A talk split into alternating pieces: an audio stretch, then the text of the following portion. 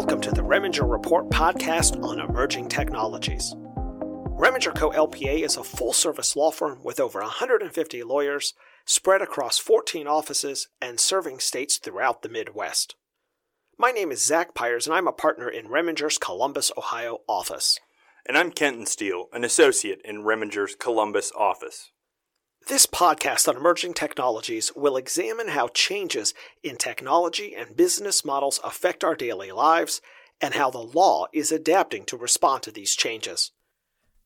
This is the second part of our series with Melanie Irvin from Branch Insurance. Today we're going to revisit some of the topics we discussed earlier about what Branch Insurance is doing in innovation in the insurance field. We'll also be talking about its charitable giving through Safety Nest as well as its B Lab certification. I want to switch gears just a little bit. Obviously, still talking about Branch, but one of the things that you said earlier uh, was that Branch isn't necessarily seeking to totally disrupt the insurance market or the insurance scheme, but is yet but is making it better and is seeking to improve it and essentially take it back to uh, what it was at the beginning, which is helping each other and, and getting people's backs.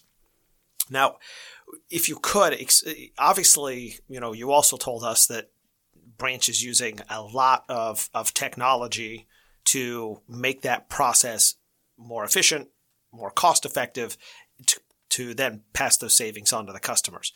If you could, if you could contrast a little bit, you know, one of the things that we've seen in the insurance industry over the last, you know, 10 years is a rise of insurtechs or, or insurance companies that are seeking to utilize technology to truly disrupt the insurance marketplace.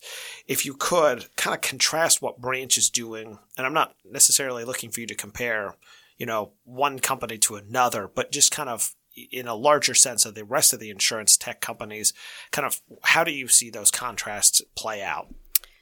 Yeah, so one of the main differences between us and other insurtechs, or I should say one of the most obvious differences, is that we're the only one that uh, allows uh, someone to buy a truly bundled home and auto product. Uh, so that offers convenience and uh, pricing benefits to our customer. Um, we're also different in that we don't currently use things like artificial intelligence to sell policies or handle claims. Uh, we're super proud of the technology that we have built, and it allows some people to have a truly online process if they want it. Um, but we also understand that a lot of people are looking for a more personal touch, um, and so we do offer that. Um, we also don't require that you participate in a telematics program. Uh, we don't offer a purely usage based um, or rated product. Um, so that means that we don't require that we track or record your drives. Um, instead, we still rate partly based on your driving history, just like other traditional carriers would um, in a more traditional way. Um, however, in states uh, many states, including Ohio, we do offer an optional community drive discount where if you opt in and turn it on in the app, we do track and record drives and assign points and offer feedback on driving opportunities such as hard braking and my favorite, speeding. um, but you and you do get a discount at renewal if you are able to achieve and maintain a good score um, during the, the course of your term. Um, but if you don't, um, we don't increase your rates or anything. It's simply a tool to help you lower your rate um, and encourage safer driving habits. Um, so those are just a, a couple of the ways that we are different. Now, in your work with the regulators, um, which I know you know you've already alluded to, have you in- encountered or have you seen any difficulties in trying to explain how branch is different from some of the other I don't want to say traditional insurtechs because, you know, by definition, that's almost an oxymoron, but some of the other insurtechs that exist out there. Yeah, so that's a really great question, Zach, because we're not the first. Um, we're not going to say that we are the first insurtech. Um, some regulators we have found are skeptical of newer entrants in newer technology. Um, and in many ways, I can't blame them. I mean, it's an immense responsibility to protect consumers and make sure that insurance companies are going to be financially stable and able to pay claims, even if there is a catastrophe or two.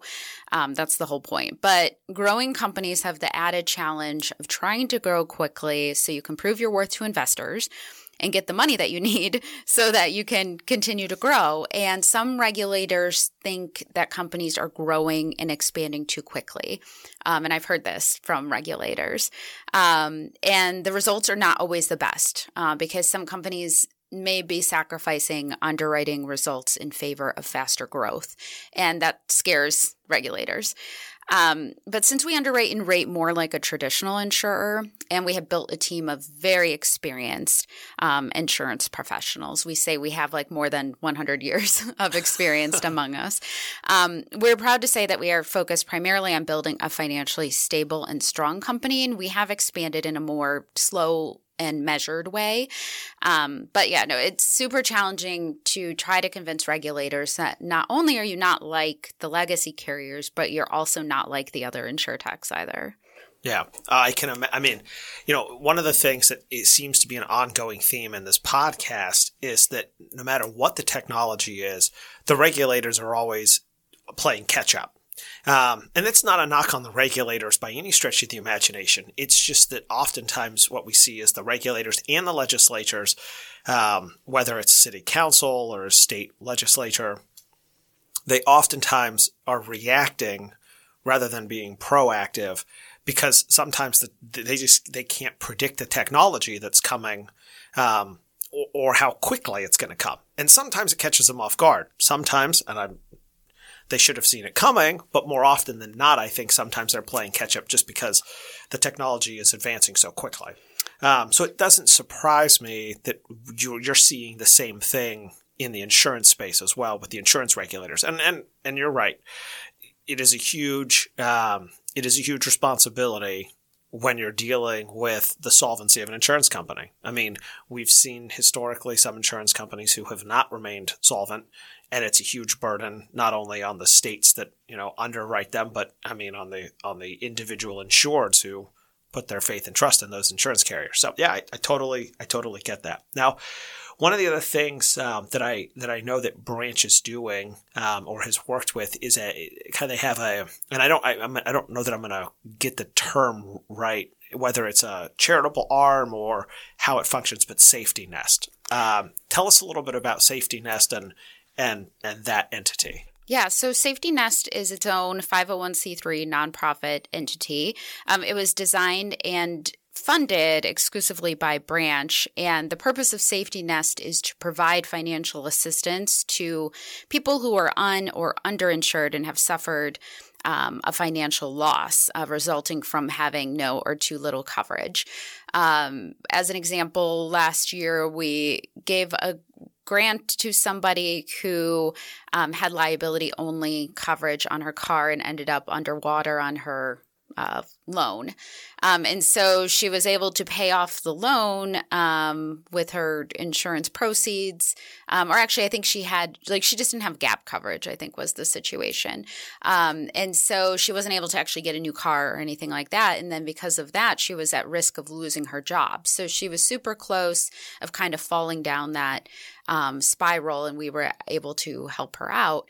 Um, and during COVID, we actually had a program where people who had suffered financial hardship specifically due to COVID could apply, and we would pay, help them pay their auto insurance premiums um, to a variety of carriers to just simply bridge that gap and help them stay insured. So essentially, they would not become one of the uh, 28 million Americans who are driving around without insurance you know the the first example that, um, you just were talking about about the woman without the gap in coverage, gap coverage, and not being able to afford a new car, and then losing her job.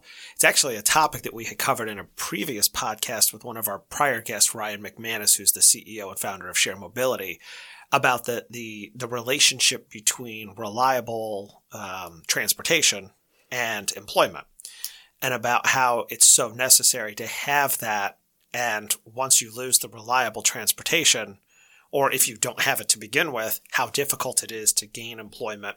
And it becomes kind of a vicious cycle because um, if you don't have reliable transportation, you can't have reliable employment, and you're just stuck in this kind of downward spiral. So it's interesting the scenario you described because as I'm thinking back to the conversation that we had um, on a prior episode of the podcast it's it's interesting and wonderful kind of to see Branch through Safety Nest kind of taking those steps to kind of help to prevent that um, kind of not just for that individual, but really larger as a societal benefit. Now, I, I, I know Safety Nest is also working with Ohio State on some on on researching insurance and kind of tell us about what that research is and, and kind of why they're doing the research and, and what it's showing or seeing. Yeah, so this is super exciting news um, that we went public with just recently. Uh, Safety Nest has partnered with the Risk Institute at The Ohio State University Fisher College of Business uh, to help research the problem of uninsurance in the United States. Has has there been? Is, um, you said it was just a recent announcement. Have they have they? I mean, I'm assuming they haven't fully undertaken the research yet. So um, we haven't yet seen any results? Uh, so we do have some preliminary results. Um, and I'll just back up to say that the reason why we decided to pursue this research is because we quickly realized that this problem was probably larger than something that we could just keep throwing a few band-aids on. Uh, we were really trying to find out like the root causes of why people don't have insurance. And the preliminary results actually i found to be quite shocking because i had just assumed it was i can't afford insurance or i lost my job sure and now I don't have insurance. But a large proportion of the uninsured people that have been surveyed already stated that they didn't have insurance because they did not know how to get insurance. So I suspect that we're going to learn that there's just a huge education gap in knowing uh, what kind of insurance you need, um, where to get it, how to get it. Um, and education is likely going to be part of you know the safety nest program in the future based on these results you know, I, I mean, I won't. That's a little surprising to me, but I mean, I. It's a little surprising to me that people might not know about insurance or the need for insurance. I, I understand, but but then when I, I mean, I think when you think about it, or at least when I think about it and reflect on it, I'm not sure that you know it's something that's necessarily taught in the public school system. It's not something that may not, like a lot of other personal financial issues, it may not, you know, be necessarily discussed um, around the dinner table at night by a lot of people. And so I'm not sure. I think that I have an unfair advantage, probably like you do, working in the insurance, I mean, industry in some capacity you see the need for it almost on a daily basis. I mean, I, I always joke with people that I'm so paranoid. I've got insurance on everything. Um, my, I've got my kid's scooter insured just because you, you never know, um, where those risks lie.